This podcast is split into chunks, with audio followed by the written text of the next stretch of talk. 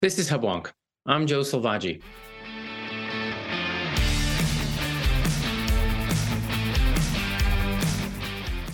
Welcome to Hubwonk, a podcast of Pioneer Institute, a think tank in Boston. Can the state take your home for back taxes, sell it, and keep the entire proceeds, including the equity in excess of the tax debt? In Massachusetts, the answer is yes. That is, until a recent U.S. Supreme Court unanimous decision in the case of Tyler v. Hennepin County, which declared that home equity theft is a violation of the Constitution's Fifth Amendment protection against government taking. This ruling puts the laws of our Commonwealth and the other 21 states that allow and practice home equity theft in tension with the Constitution, establishing a legal imperative to amend their laws and practices to protect those who have had or may have had their homes taken for tax debt. What were the principal legal arguments that allowed states to practice home equity theft until the recent decision? What were the limits of that taking, if any, for those with home equity far in excess of the tax debt owed? And what can those former and current homeowners do to protect their home equity now that the Supreme Court has unanimously ruled such practices unconstitutional? My guest today is Pacific Legal Foundation's State Legal Policy Deputy, Attorney Jim Manley whose team has taken 92 year old Geraldine Tyler's case involving home equity theft to the U.S. Supreme Court and won.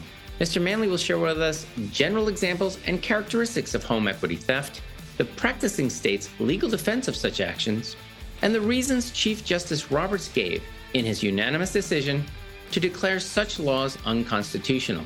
We'll discuss the legal and practical implications for Massachusetts and other states who currently allow home equity theft and offer listeners some guidance for tracking its state level repeal. When I return, I'll be joined by Pacific Legal Foundation attorney Jim Manley. Okay, we're back. This is Hubwonk. I'm Joe Selvaggi, and I'm now pleased to be joined by Pacific Legal Foundation's State Legal Policy Deputy, Attorney Jim Manley. Welcome to Hubwonk, Jim. My pleasure to be here. Thanks for having me.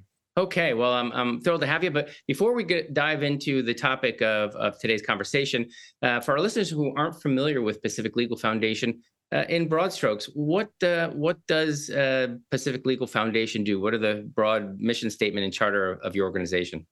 Uh, Pacific Legal Foundation is a national civil rights organization that uh, litigates and lobbies for liberty nationwide. We we focus on property rights, equal protection under the law, economic opportunity, and uh, separation of powers. We think those are the critical areas that uh, ensure people have freedom and that the government is kept to its proper bounds. Wonderful. Well, uh, so in, in short strokes, you you uh, represent those who you believe are, have been harmed by by the state with the abuse of the law, uh, and you represent those people who have otherwise few resources to represent themselves. So I think um, we're going to be talking about home equity theft, uh, which I think satisfies that criteria. Um, uh, first, before we dive into the policy or the uh, or the legal case, what is home equity theft? Um, and if you don't know, if if you don't mind, give us some broad fact patterns about uh, incidents of uh, home equity theft.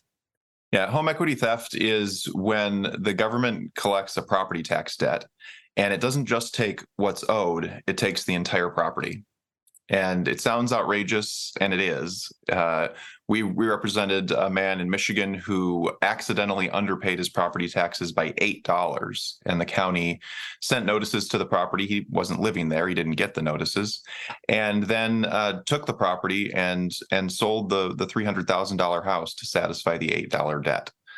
Uh, we took that case to the Michigan Supreme Court, and the court uh, agreed that that violated the Michigan Constitution. Wonderful. So that seems like a, perhaps a very egregious case. Eight dollars, uh, or taking three hundred thousand dollars to satisfy eight dollar uh, debt owed. Uh, but we're going to be talking about uh, a particular case that made its way all the way up to the Supreme Court, past the district, uh, federal district, past the appeals, all the way to the Supreme Court. That's the case of Tyler versus Hennepin County. This is in the state of Minnesota. Uh, the plaintiff, your client, owed fifteen thousand dollars in back taxes and interest, and the county took the property. What were uh, you know? I don't want to uh, uh, steal your thunder, but what were the facts in this case? Yeah, I mean, not maybe not quite as outrageous as eight dollars and three hundred thousand, but still outrageous. Uh, Geraldine Tyler was uh, 92 years old, moved out of her condo into a senior living facility, and and fell behind on her taxes. Uh, she she owed about two thousand dollars in back taxes, and by the time uh, the the tax debt had had run its course and she had missed the opportunity to repay it, that's when the tax the, the taxes, penalties, and fees had had ballooned from two thousand dollars to fifteen thousand dollars over just a couple of years. So that that's another issue we can talk about is these exorbitant penalties and fees that are attached to uh, property tax bills if, if you if you fail to pay. So Geraldine owed fifteen thousand dollars to the county. The county took her her condo and sold it. They sold it for forty thousand dollars. And so instead of returning the excess and just keeping what they were owed, the county took everything and completely wiped her out. And so, so we took that case to the U.S. Supreme Court. Okay, so you know, again, I'm, I'm sure listeners are bristling by the just the, high level facts. You, you owe fifteen thousand. The house, the, the the county takes your property because it's entitled. It needs, uh, it has a right to, I guess you call it a first lien. They have the right to take it in this case. Uh, but of course, they don't have necessarily the right to take all of it, just what they are owed. But before we talk about, you know, let's say why this is wrong, let's talk about, of course, the state made the case that it's right. It, it does have the right to do this.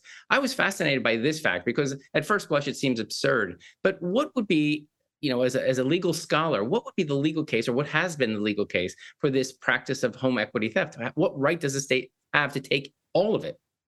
Well, the state makes a couple of arguments in support of this this idea of, of home equity theft. The, the, the first one, the simplest one, is just that it it's a, a, strong incentive for people to pay their taxes. That the the penalty is is large if you fail to pay, uh, and it gets larger and larger if you continue to fail to pay. the The argument is you've had usually you've got th- three to five years to pay off the the tax debt, and if you're unable to do it in that time, then the, the county says. Um, too bad and and and takes the entire property. So it as incentive to pay is really the, the first argument. Um, the another argument that the, that the governments make is that the, they can define property rights however they like.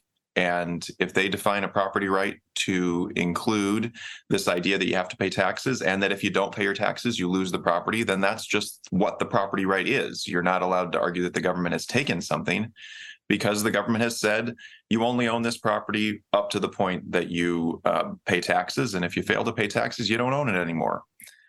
Um, the the court has rejected both of those arguments, uh, and so they, to whatever whatever strength they they may have had, um, they're they're defunct arguments now.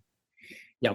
Um, so when the, the house is taken for back taxes, essentially, I want to use legal term. I'm maybe over my head here. The lower court, again, this this first went that your case first went to the federal district court and then to the appeals. And as as you say, as as as uh, strained as that argument is, the district and the appeals court agreed with the state that that the state had the prerogative to define property rights as they saw fit. And as such, when you don't pay your taxes and your house is taken, it extinguishes all other property rights, meaning the eight dollars and three hundred thousand. If we want to go there, once you lose that property, you lose everything, regardless of the relative uh, tax debt. Is that is that right? Yeah. Now the courts of appeals had split on this issue, and that's one of the reasons that the court took the case. That's a reason that the Supreme Court generally decides to take a case is when the, the circuit courts of appeal are split on on the issue. And so that that happened in in in a, in a variety of cases that we had brought. We brought a case on behalf of Ms. Tyler and on behalf uh, on behalf of other folks as well across the country and had had won one of the cases and lost Miss Tyler's case, and so that's that's one of the reasons that the court decided to take the case is to resolve that that split in authority, and of course, the court resolved that unanimously in Miss Tyler's favor. So I want to again poke at another issue you just made, which is our. It surprises me as a layperson that our our property rights are defined by the state. The flip side of that is, if that's true, and the state has an interest in taking certain types of property, in this case, those with tax liens on them. Can the state then just essentially say, well, if we get to define what property is, is it our prerogative then to uh, define it in a way that we're allowed to take, you know, this and many other properties, essentially giving the state un- un- unlimited power to take property merely by redefining it? Well, if the premise were true that the state can define property however it likes, then then yes, that would that would make sense. But it's not. the The state operates uh, within background principles of property law. It's been it's been the law of the land since Magna Carta that the government is not allowed to take more than it's owed. And so this idea that the state can define property rights however it likes, uh, it, it just it proves too much, as as your your hypothetical shows. If if the state can can define property rights however it likes, then property rights become meaningless. Okay, all right. So I don't want to bury the lead. Uh, uh, uh the the good news is uh, the Supreme Court agreed with with you and your your client in a, I won't call it rare, but uh, not all too common a nine to zero decision. It found that um, the state was entitled to take the property for the t- back taxes, but it, it, was only allowed to take the interest uh, or the, the tax owed and the interest. It can't take the excess equity. What was the basis for their opinion? What what was the foundation of why the state can't do this? Right. It a unanimous decision. We were we were thrilled to get it, and and it it the court's reasoning does really start with Magna Carta, and the court goes through and looks at the nature of property rights and looks at this tradition of protecting property rights, uh, including preventing the government from taking more than is owed when it collects a, a, a debt, uh, whether that's a tax debt or a, a debt for um, municipal services. Uh, the government can have a lien on your property, but it can't use that lien to define your property out of existence. So I, I read the uh, Roberts decision. It was very, very interesting, relatively short, so uh, and, and, and easy to understand. I was also uh, interested. There was another element in the case that actually wasn't d- determined in, in the opinion, but there was uh, what you're talking about is a, a violation of the Fifth Amendment, uh, which prohibits t- it's the takings clause, as they say. You can't simply take someone's property for debts that are not owed. But the other is uh, this concept, the Eighth Amendment of excessive fines, that the government can fine you, but it, it can't be excessive. In this case, $25,000 worth of equity for a $15,000 debt would be by any stretch an excessive fine.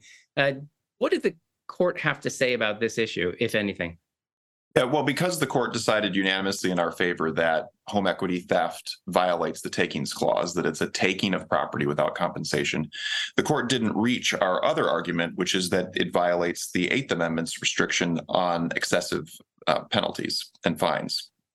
However, uh, Justice Gorsuch and Justice Jackson filed a, concur- uh, a concurring opinion uh, highlighting that they see serious Eighth Amendment problems with this sort of regime where the the fine uh, dramatically outweighs the the the um, the value of the property. And so, uh, probably an, an, academic observation, at least in the context of home equity theft, um, but it's good to see the court focused on the Eighth Amendment issue, and that can have uh, implications for other areas where the government is imposing exorbitant fees on property owners, um, outrageous uh, penalties for things like uncut grass or um, other picayune zoning violations come to mind where the government has imposed tens of thousands of dollars in fines uh, and uh, I think the courts, the Justice Gorsuch's uh, concurrence uh, helps to um, give give litigants some some ammunition to to fight back against those sorts of of extravagant fines and penalties. Yes, I, I read the the um, the Gorsuch concurrence, which I'll paraphrase. Though the we though we didn't find this to be excessive fine, believe me, we would have if if the um, if the takings clause hadn't mooted the, the point, meaning, you know, we, we didn't need the the uh, Eighth Amendment, but if you could impose these kinds of fines, we would, right? Essentially, that that's the case. Yeah, t- typically the court won't go beyond what it needs to decide in, in a given case, and and here it was it was so clear to the entire court that this violated the takings clause, that it was a taking of property without compensation, that there wasn't any need for the court to to reach a conclusion on the the Eighth Amendment excessive fines issue but uh, but certainly Justice Gorsuch was uh, waving the flag to say this this would also be a problem and could be a problem in the future in, in other contexts. For those of our listeners and me included who want to draw a bright line of what what the state can do and what it can't do, and I'm hoping it can't just take your property. There was another argument within there within the um, decision talking about perhaps there is a prerogative of the state to take uh, all your property if they perceive it to be abandoned. In other words, nobody wants it we take it and do with it what we wish. Is there any sort of bright line there as to when they can define your property abandoned? And naturally, if you're living there, I hope they can't. But is there another sort of I won't call it a loophole, but to me, it sounds somewhat like a loophole that they could just declare your property abandoned and then have the right to take it. You know, it, to be honest, I'd have to go back and look at the decision on that issue. But as I recall, um, the the the the what the court the way the court analyzed the issue of abandonment was simply to say that there there wasn't any evidence of abandonment here. Um, I don't I don't think the court any announced any new rule of law on on the issue of abandonment. Uh, but but clearly in this case there was no intention on the part of Miss Tyler to abandon her property. Okay, all right. So let's take it back then down to Massachusetts. Uh, I, I, had this data in front of me. There's still before this decision came down, there were what 16 states that uh, allowed for this practice, and we had the uh, dubious honor of being one of those. Is that? Uh, there were uh, 20. Well, let me see what the count was. It's, it's changed a bit. So uh, the count was 22 um, before the decision came down. Okay, so we, we, again we have the honor of being one of those 22 that still allows, uh, and uh, I'll point our listeners to your website who talk when you talk about this matter. You have actually some pretty compelling videos of those some of those people who are victims of this taking. So um, now that the um, uh, Supremes have spoken, and Massachusetts seems to clearly have a unconstitutional practice on its books and in practice. Um, what happens next? I, I, don't know how this works, honestly. When the Supreme Court decides, do states just immediately have to, you know, start rewriting things? Uh, how, what's the mechanics here? Yeah, it's an interesting question, particularly in this this case. But but in any case, you, you'll hear about courts striking down laws. That's not really what courts do. They they simply say whether the law is constitutional or not, and and then beyond that, the state has to test to accept that ruling and and stop enforcing an unconstitutional law. Now, this situation is a little bit more complicated because the tax foreclosure laws are extraordinarily complicated. And so to simply say stop stealing equity doesn't work in the majority of states because including states like Massachusetts, there's a system in place that is built around this idea of taking equity. And so you really need to go in on the ground floor and rewrite these statutes in a way that respects this principle that that property can't be taken, that the government can't take more than is owed. Okay, so um, again, I'm going to mention uh, on your website you talk about uh, Mr. I, am sure I'll mispronounce his name, Mr. Micuccio, who lives in Easton, right here in Massachusetts, who his home was taken for four thousand dollars. Um, let's assume uh, you know he's the only guy in the world, but he's here in Massachusetts. He's he his house was taken. Uh, um, what happens to a guy, let's say, who had the misfortune of having his home taken, but this was a year ago or five years ago, ten years ago?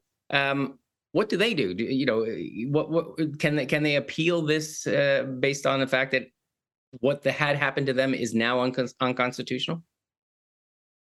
Uh, yes, uh, within certain limits. Of course, there's a there's a time limit, a statute of limitations when you can bring a claim. But if but if if the the property was taken within within the statute of limitations, uh, generally six years, then the the those claims are still uh, live claims. We looked at uh, um, the the number of takings that had happened in in Massachusetts over a seven year period.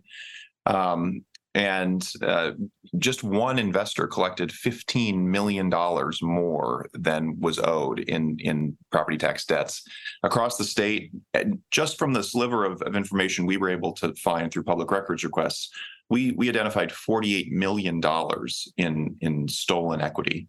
Those are potentially live claims uh, that, that folks could bring to court today. And, uh, and those claims are continuing to accrue uh, so long as governments continue to um, give away property uh, more than sowed for, for tax debts. So you anticipated my next question. So those in the process now, again, they're going to have to make again because the law hasn't automatically it's not self-executing it doesn't automatically happen that the law changes because of the supremes have spoken so those people now who are having their uh, property taken can now appeal to this principle and hopefully i don't know if it it um, defends them against taking, but can they make the case of saying, though it has yet to be changed, I still should not have this being done to me? Is is, is that fair? Sure. The yeah, the laws are in, are in place, but but the the government should not be enforcing those laws. Uh, in in the meantime, the the government should simply stop enforcing these unconstitutional laws we need to fix the laws so that the tax foreclosure system operates functionally going forward and, and operates in a way that is not unconstitutional. But in Massachusetts, in particular, local taxing authorities have the ability to not give away equity, uh, to to only take what's owed. And so it, as far as we understand, there are some jurisdictions that have stopped taking uh, equity beyond what's owed, but there are some that that have not, and uh, and so that's that's a really troubling situation uh, in Massachusetts in particular because these taxing authorities do have the power to to stop home equity theft, and some of them seemingly are not doing that. Yes, indeed, and, and of course, it, it, doesn't take a lot of uh, guessing as to which towns are able to, in a sense, prey on their uh, residents. It's not affluent towns with educated people, you know, with, with, plenty of resources. These are going to be in poorer towns who perhaps need money and have uh, constituents who don't have the resources to defend themselves either because they're poor or infirmed or whatever, old. Uh, you know, these are the towns who are, are, are doing this. Um, uh, I mean, I guess that goes without saying. I want to point to something else. It's not in your case. It's, you know nobody really seems to focus on it. But when your home is taken by the state, it, it has a legal authority by the county uh, for back taxes. It doesn't just sit there and then sell it at auction. It, it gives it to someone else. You made a, a, a small reference to um, equity investors who, in a sense, buy or firms that buy these these properties from their county because they've been taken and then they turn around and sell them and and you know the difference between what they bought it for and what they sell for is their their profit so there's a business involved with taking these poor people's monies and and and taking the home equity, isn't there? Right. In in a number of states, most states, frankly, the, the government sells the tax lien, uh, and that's that's a fine public policy. We don't really have a problem with that. It, it, it gets the government debt paid off immediately, and then the investor gets the ability to uh, try to collect that debt and to charge interest while while they're trying to do that. All of that's fine. We can talk about ways to make that process more fair, to make notice better, to make uh, interest rates more fair. Uh, but the, in in in essence, the the idea that the government is selling tax liens is not anything that should should throw up red flags for folks. The problem comes when when the the uh, homeowner is unable to pay off the tax debt at the end of the the three to five year period. Then what happens in home equity theft states is that the investor takes the entire property and the government issues issues title to the investor taking the property from the homeowner and handing it over to to the investor. That's theft that's the taking and that's what needs to stop so that investor then sends someone to the front door to knock on the door to say you no longer live here. You know you got to go it, it, do i have that right? Yeah and it's, it's tragic. I mean we we represented a woman named deborah deborah foss uh, who she was 67 years old uh, dealing with her own health problems, dealing with her mother's health problems, and uh, ended up homeless because she was unable to pay the tax debt, uh, living in her car. And we we were fortunately able to get her back uh, to to get her her equity restored. Um, but it's it, it, this is not a rich person's problem. This is a problem that affects older uh, Americans who who own their homes and are responsible for paying the taxes. They don't have a title company that's doing that for them or a mortgage company. Um, this is folks who for who for whom a, a, a, few hundred dollar debt can be the difference between buying medicine or buying groceries that month, and so folks will put off this tax debt, not realizing the the tremendous uh, risk that they're exposing themselves to by doing that. Now, the, the perhaps the eyes of the world, at least the high, eyes of those 26 states who still have this on the books, are, are are focusing on this. But now, you know, it'll it'll fade in in our attention. What what process is there to for for concerned people like me who live in a mass in live in Massachusetts or other states with these laws? What can we do to ensure that our this doesn't fall off the radar? That you know, in a sense, uh, everyone goes back to sleep and no laws are changed. How how does the process of of pushing this through? Again, we're advocating for relatively powerless people. How does this work? You know, what what, what is the um, uh, incentive for state legislatures to get these practices off the books or effectively make them illegal? Well, Pacific Legal Foundation is not done with this fight. Uh, over the next year, we intend to be on the ground in, in every state that still has home equ- equity theft laws on the books to change those laws. Now, and we've already had success doing that. Uh, after before the decision was was handed down, there were 22 states left that, that were that had home equity theft laws on the books. Uh, after the decision, uh, Nebraska reformed its laws, and and then very quickly uh, after that, uh, actually in direct response to the, the to the decision, uh, Maine revived a law a, a bill that had failed earlier in the session and passed it by wide margins and it was signed into law. So we're, down to 20 states, and and it's our hope that by the end of the next legislative cycle that we can get that number down to to zero. So uh, this is my a great uh, segue to talk about um, our uh, legal branch of uh, Pioneer Institute is Pioneer Legal. Um, I think, well, I know that they joined uh, this particular case as an amicus brief uh, and is, is, obviously involved. Are you reaching out to organizations like ours here in Massachusetts, like Pioneer, Pioneer Legal, to in a sense coordinate within the state, have sort of boots on the ground with organizations like Pioneer? Is that an effective strategy? Absolutely, there's there's no way to to win uh, legislative fights without a broad coalition, and we're fortunate in this situation to have folks uh, from across the political spectrum come together and realize what an unjust uh, issue this is. And so we've we've worked with with groups like Pioneer and and are continuing to work with Pioneer on this issue. Uh, and groups like Pioneer across the country. We've also had great partnerships with AARP, the ACLU, uh, realtor organizations, uh, just a tremendous uh, cross section of, of folks all across the, the political spectrum coming together to realize that this is a problem that needs to be fixed. Indeed, I guess it, it, it, when you think about it, of course, it, doesn't really have a political valence. Looking out for the little guy against the state both appeals to, let's say, uh, more liberty-oriented people on the right and more sort of state-oriented people on the left. You, you, you don't want people being, um, you know, having their property stolen by the state. So uh, hopefully it's a very, very broad coalition. So our listeners, I think, are are, are really uh, impressed. I hope by uh, your work and your success at the Supreme Court level and uh, and your movement towards meaningful reform. How can our listeners who who have had their uh, interest piqued on this topic learn more about Pacific Legal and the your work in this particular uh, case? Our research team has put together a tremendous website for folks to to learn more about this issue in a really accessible way. It's homeequitytheft.org. Um, and if you go to go to that website, homeequitytheft.org, you can learn about how this issue is affecting your state. Uh, and uh, toward the end of the month, we're actually uh, going to be updating the website to show even um, more detailed information about what neighborhoods are being affected by home equity theft so folks can really get a, a, clear understanding for who this is affecting and and how it's it's affecting property owners in, in your state. And from there, you can also contact us to learn more about how you can help to, to solve this problem in your state and encourage your legislature to to fix this problem sooner rather than later. Sure, of course, and uh, um, engagement, political engagement uh, is not a spectator sport. You, you really ought to learn and then, of course, get engaged if you want to support Pacific Legal or, of course, Pioneer. I think this is um, a call to action. Uh, you know, if you can't be on the front lines, at least support those people who are. So, uh, good on you. You know, congratulations. Uh, I'm, I'm sure you're pleased with your victory. Uh, and I want to say thank you very much for taking some of your valuable time and joining me here today on Hubwonk. Thank you very much, Jim.